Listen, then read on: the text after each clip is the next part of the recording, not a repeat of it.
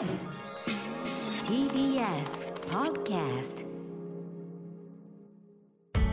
発信型ニュースプロジェクト ティービーエス ラジオ きゅうまる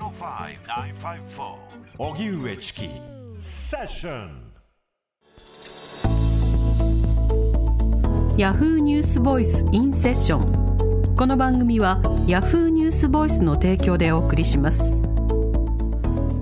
ここからはヤフーニュースボイスインセッション。ヤフーニュースボイスはインターネットメディアヤフーニュースの中にあるコンテンツで、私はこう思う、今これを伝えたいという意思を持つ発信者が自ら視聴者に語りかける動画メディアです。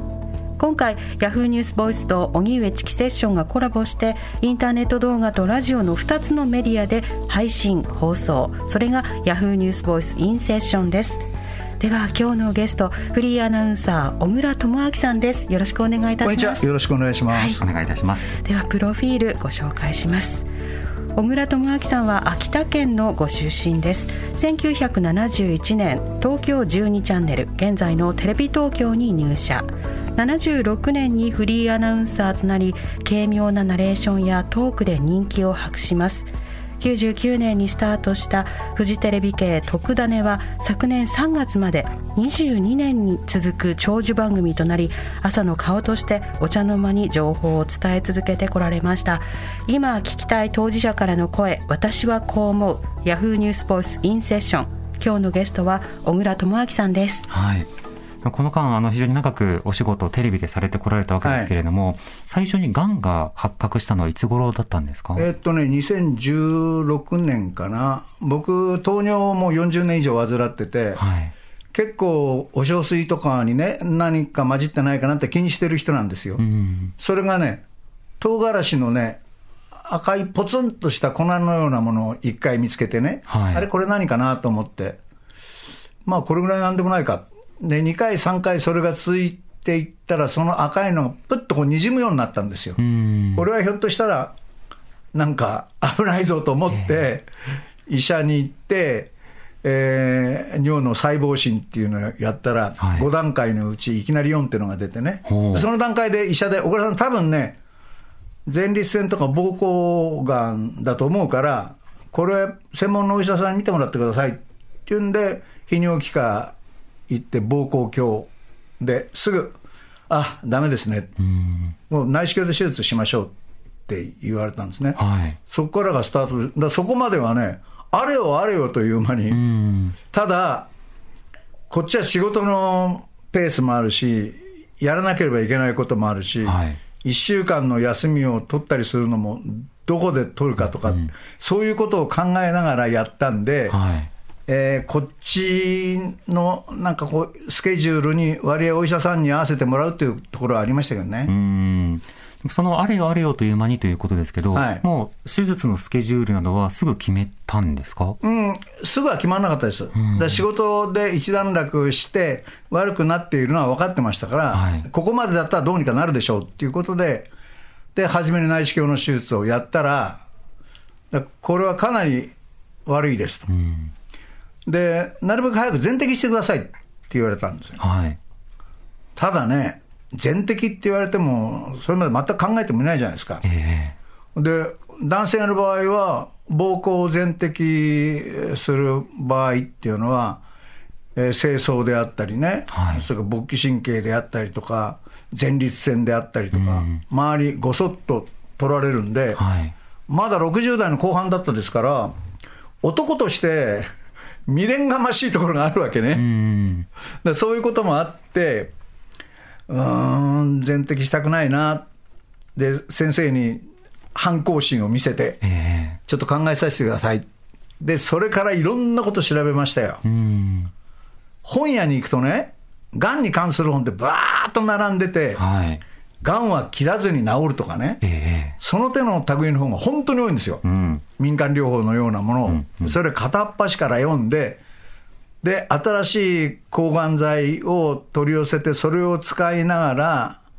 えー、がんを活性化させないようにする治療があるっていうんで飛びつきましたね。うん、でにねん医者には大丈夫だ大丈夫だって言われてたん、はい、これはそんなにもう浸潤してないから落ち着いてますから心配いりませんよって言われてたら、はい、大爆発を起こして、えー、中にポリープできてたのが弾けたんですよね。で大出血を起こしてもう即入院して、でたまたまあの優作さんが入院してた病院でね、はい、で優作さんがハリウッドに映画に行くんで自分は全摘したくない、でそれで無理して結果的に膀胱がんで亡くなってしまったんですけど、でその病院だったんです。で小倉さん松田優作さんより症状重いですよ、もうすぐ取んないと大変なことになるからって言われて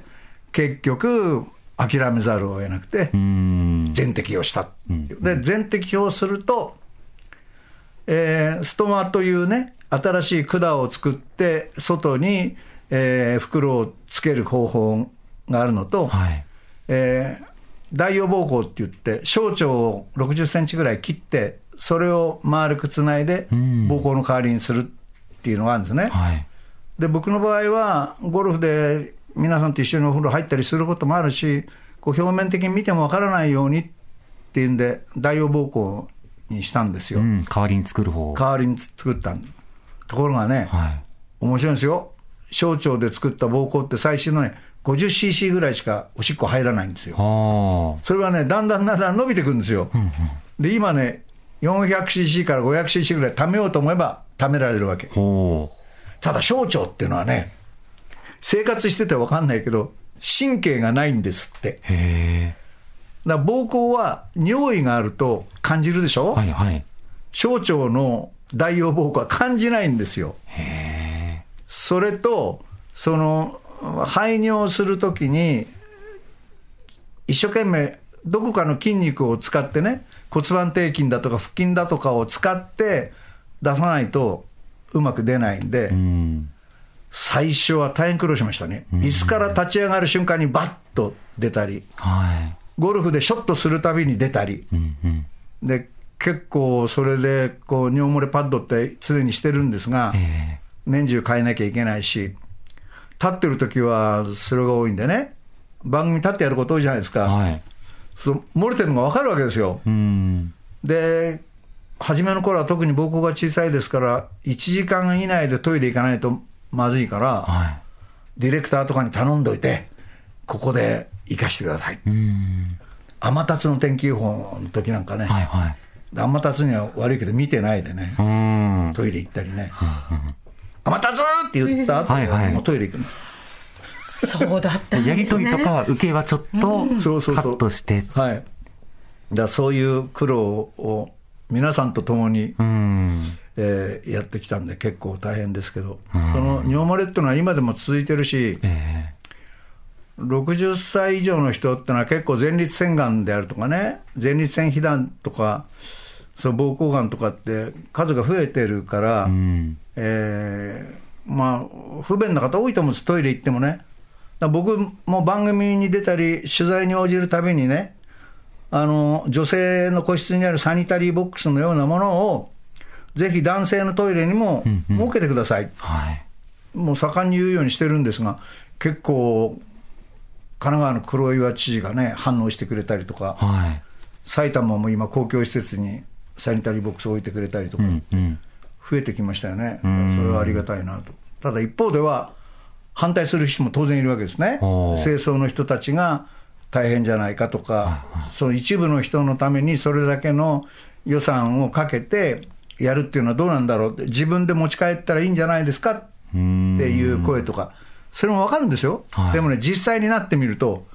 持ち帰るのは大変、頻度がね高くなると結構重いんですよね、うん、水分吸ってる、ええ、それだから袋に入れたりとかして持ち歩いたりとかしなきゃダメだし、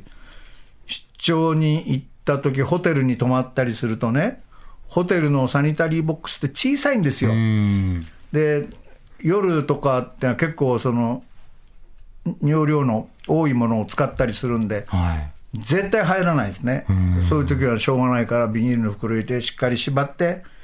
でそこにメモしてね、すいませんが燃えるゴミで処理してくださいって言って、うんうん、せんえん札いちまい置いたりとかチップとして、ええ、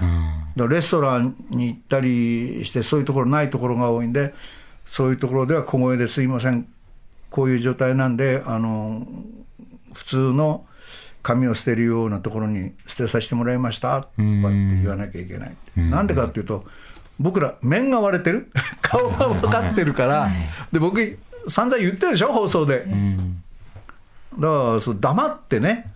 出ていくわけにもいかないから、その辺だけはきちっとしようかなと思う。うん、その前のそのがんの治療をまあ本格的に行う、その摘出を行う前の段階で、にねんほどいろんな本を読まれたと、はい、で小倉さん元からね、あの新聞とか書籍とかたくさん読まれてると思うんですけど、それでもある種代替療法とか民間療法と呼ばれてる本もやっぱり読みたくなるような心情にはなるものなんですか？読みますよ、うん、だってお医者さんの言うことっていうのは、まああの最悪の基準でものを言いますからね、これこれこういうケースでこうなりますからとか、だからこのままだと余命いちねんはんですよにねんですよとかっていう話になるわけじゃないですか、うん、それだったらやっぱり少しでもね長生きしたいとこっちは思うから、はい、何かないだろうかっていうのは読みましたよね。ネットなんかでも多いですからね、うん、ただね自分で遠回りしたなと思います、うん、その間の使ったお金のこととかね、えー、歳月のことを考えると、やはりその分野の専門のお医者様の言うことに間違いはないんだろうな、まあ、セカンドオピニオンは重要ですよ、えー、ただどの先生に聞いても泌尿器科の先生はこれ早く取った方がいいっていうのはおっしゃってましたから、まあ、僕にアドバイスをしてくれた方もいますけどね、うん、そう言われてもね自分じゃなんとかしたいなと、うんうん、思うんですよね。なるほど。それとちょっと女性がいるんでね、変な話しますけどね、えー、勃起神経切りました、はい、で性能も取りました、だから精子は作られないし精子を出すことはできません、うん、でも男性ホルモンはあるんで性欲はいまだにあるわけですね、はい、それと射精神経は先生が残してくれたん、ほう、ただし勃起しないで精子が出ないでその満足感は得られないだろうって思ってたん、いろいろ実験したら、はい、それがですねちゃんとそういう気持ちになるんですよ。これが不思議でね、えー、先生にその話をしたらね、はあ、そう俺もその話面白いって、そういうことをねやっぱりみんな言ってくれない、うーん、先生だってなってないわけだから、えー、確かにね先生こうなんですよ、だからそのより良い理解者に恵まれたら夫婦生活だって送ることはできるだろうし、ものの考え方ですよね、うんうん、愛情の持ち方とかってそういう話をしてね、えーえー、先生方も驚かしてますけど、うん、あとその小倉さんがご自身の体験こうやって話されること、はい、すごく大事だと思うんですよ、うん、というのもあの先日例えばがん の,、うん、あの代替医療として有名な近藤誠さんがお亡くなりになられた時に、はいはいはい、そのやっぱりがんの医療に関わるような方々がいろんな、まあ、総括とか、うん、あるいは振り返りっていうのをされていて、うん、まあ、メディアを通じて適切な医療などを分かりやすくしかし丁寧に伝えていくことが必要だっていうような、うん、まあ、そうしたムードがまた高まっていたタイミングだったとも思うんです、うんうんうん、そうした中で日常的に医療を伝える番組は確かに増えてはいるんだけれども、うん、その回復した方とかあるいは医療をいろいろ悩んで決断した過程とか結構描かれず、はい、なんか回復しましたっていう方の結果だけが語られたり、うん、大変な話ばかりクローズアップされて、うん、日常の話がなかなか見えてこない、尿漏れの話とか、うん、その射精の話とかって初めて聞いたという方結構多いと思うんですよね、うん、いや多分そうだと思います、うん、それとその男としての未練がっていう話しましたけど、はい、僕がもう圧倒的に男性がかかる人が多いんでね、うん、そういう言い方しましたけど、近藤さんの本もね読みましたよたくさん、はい、うん、それはそのやっぱり藁もすがりたいっていう人たちは近藤先生の本はかなりお読みになってると思いますよね。うん、だからその本の与える影響がプラスもありマイナスもありっていうことなんだろうと思いますけどね、えーそうした時にそのどうやって情報に届くのか、うん、そうした時にじっくり相談できる例えば当事者たちのグループとか、はい、あとはゆっくりお医者さんと話すことのできるような時間とか、うん、いろんな課題というのもあると思いますけど、はい、小倉さんはどんなところにあのがんのある社会変えていくことが必要だとお感じになってますか？あのね、ふたりにひとりがんになるって言われてる割にはならないとがんに対する興味って湧かないんですよ。うん、家族とかががんになって闘病生活を送ったりすると、あ、がんってこうなのかっていうことも分かるじゃないですか。はい、だからその病気のこと、特にねがんなどの場合は昔は不治の病って言われてがんになったらもう終わりだっていう時代からここまで来てるわけですから、小学校とか中学校の保健の時間とかもね、きちっとそういうような、